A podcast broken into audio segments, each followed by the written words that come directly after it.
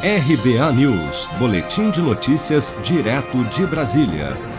O ministro da Saúde, Eduardo Pazuello, disse durante cerimônia de recepção de profissionais do programa Mais Médicos em Manaus, nesta sexta-feira, que o atendimento básico de saúde da capital deve ser a prioridade no Amazonas. Pazuello afirmou que a remoção de 1.500 pacientes para outros estados é a única solução para diminuir o impacto da fila de internações e frear o número de mortes em Manaus. Acompanhe. O que vai resolver neste momento a etapa do atendimento especializado é a remoção. Já removemos 320 pessoas de Manaus. Já estamos trazendo de volta praticamente 80 curados. E de vinda.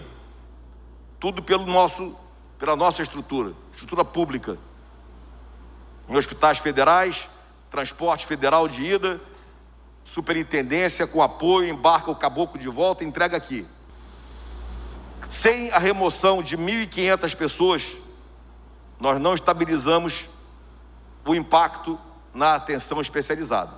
Se nós não removermos 1.500 pessoas do atendimento especializado, vai continuar morrendo 80 a 100 pessoas por dia, porque não há UTIs e não se cria uma UTI da hora para a noite.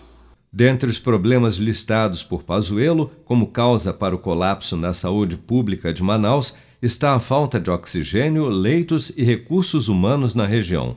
O ministro destacou ainda o isolamento logístico e o clima do estado como fatores que agravaram a situação na capital do Amazonas, que, segundo ele, tem uma logística quase impraticável.